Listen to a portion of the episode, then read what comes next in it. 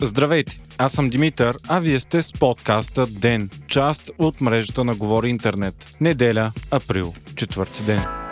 Днес се проведоха изборите за 45-то обикновено Народно събрание на Република България. Предварителните данни показват, че парламентът ще бъде шарен.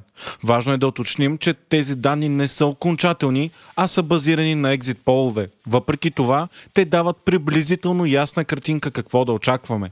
Според данни от 19 часа от Marketlinks и Alpha Research, в парламента ще влязат 7 партии и двете водещи до сега партии намаляват драстично резултатите си. Ето ги и тях. ГЕРБ взимат около 25%, БСП взимат около 17-18%, има такъв народ взима около 15-16%, ДПС около 11%, а Демократична България около 10-11%. На ръба за прага за влизане са и изправи се мутри вън и ВМРО, които взимат около 4%. Резултатите обаче не взимат предвид вота от чужбина, където се очаква голяма подкрепа както традиционно за ДПС от Турция, така и за демократична България от западните страни. Според тези резултати ГЕРБ при всички случаи ще са на първо място, но са значително по-малко от миналите избори, когато партията имаше 33,54%. Депутатските места на ГЕРБ ще бъдат намалени допълнително и от факта, че в следващия парламент ще влязат повече партии.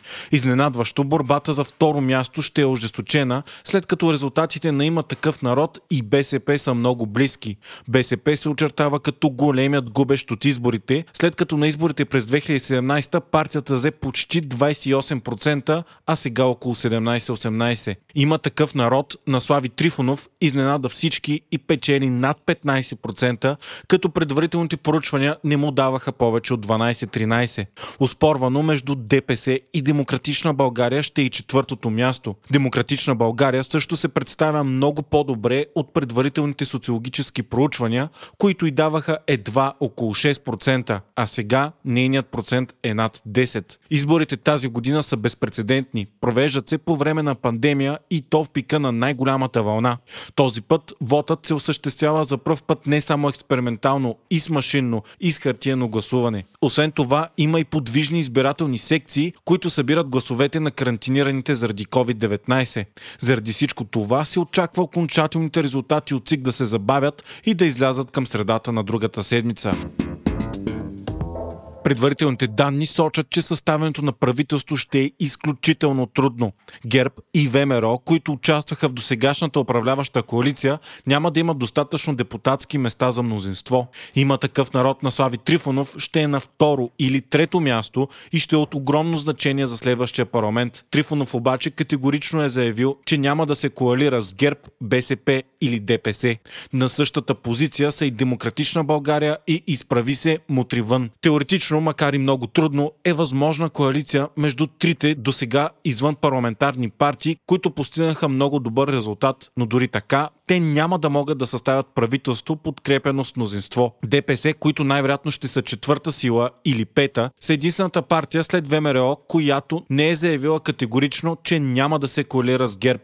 Коалиция ГЕРБ, ДПС, ВМРО обаче изглежда слабо вероятна заради острото политическо противопоставяне между ВМРО и ДПС. Според политически анализатори, ГЕРБ също не биха рискували да направят открита коалиция с ДПС, тъй като Бойко Борисов е публично обвиняван от опозицията, че работи зад колисно с ДПС. Следващите дни и седмици ще се разбере какво ще се случва, като вариантите са много. Те минават през правителство на малцинството, експертно правителство, изненадваща коалиция с някои от водещите партии или дори служебен кабинет и нови избори. Президентът е длъжен да даде мандат на първата партия партия ГЕРБ, а ако тя не успее да състави кабинет, мандатът се дава на втората партия. Ако и тя не успее да състави правителство, мандатът се дава на някои от следващите партии по избор на президента. Голямото неизвестно в момента е партията Има такъв народ, която постигна изненадващо висок резултат и се бори дори за второ място. Тъй като тя до сега не е била в парламента, лицата в нея не са политически разпознаваеми, а кампанията й беше много ограничена,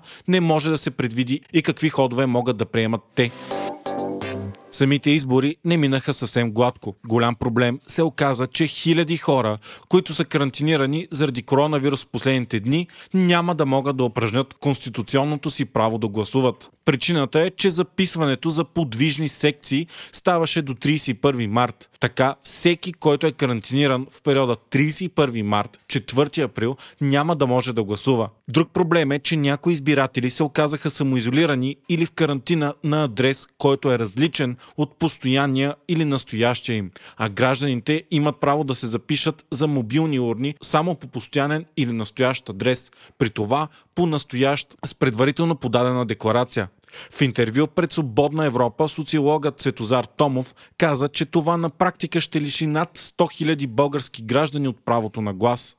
Проблеми има и с гласуването в чужбина, тъй като в много западни страни противоепидемичните мерки са по-строги, мнозина българи, живеещи в чужбина, се оплакаха от логистични трудности при гласуване. Положението се отежнява от факта, че изборите съвпадат и с католическия Великден. Проблем се оказа и ограничението, наложено от изборния кодекс, страните извън Европейския съюз да има до 35 избирателни секции. Особено трудно се оказа гласуването в Великобритания, където има голяма българска диаспора и там гласуват традиционно около 20 000 българи. Въпреки това, вотът в чужбина е интензивен и в медиите се появиха множество снимки на километрични опашки пред избирателните секции. Първият голям проблем с машинния вод пък се оказа във Велико Търново. Там още преди обяд изцяло беше спрян машинния вод и вотът започна да се осъществява единствено с хартияна бюлетина. Според Демократична България, причината е, че тяхната листа с кандидати е била объркана на машините и не е била подредена по първоначално одобрения начин.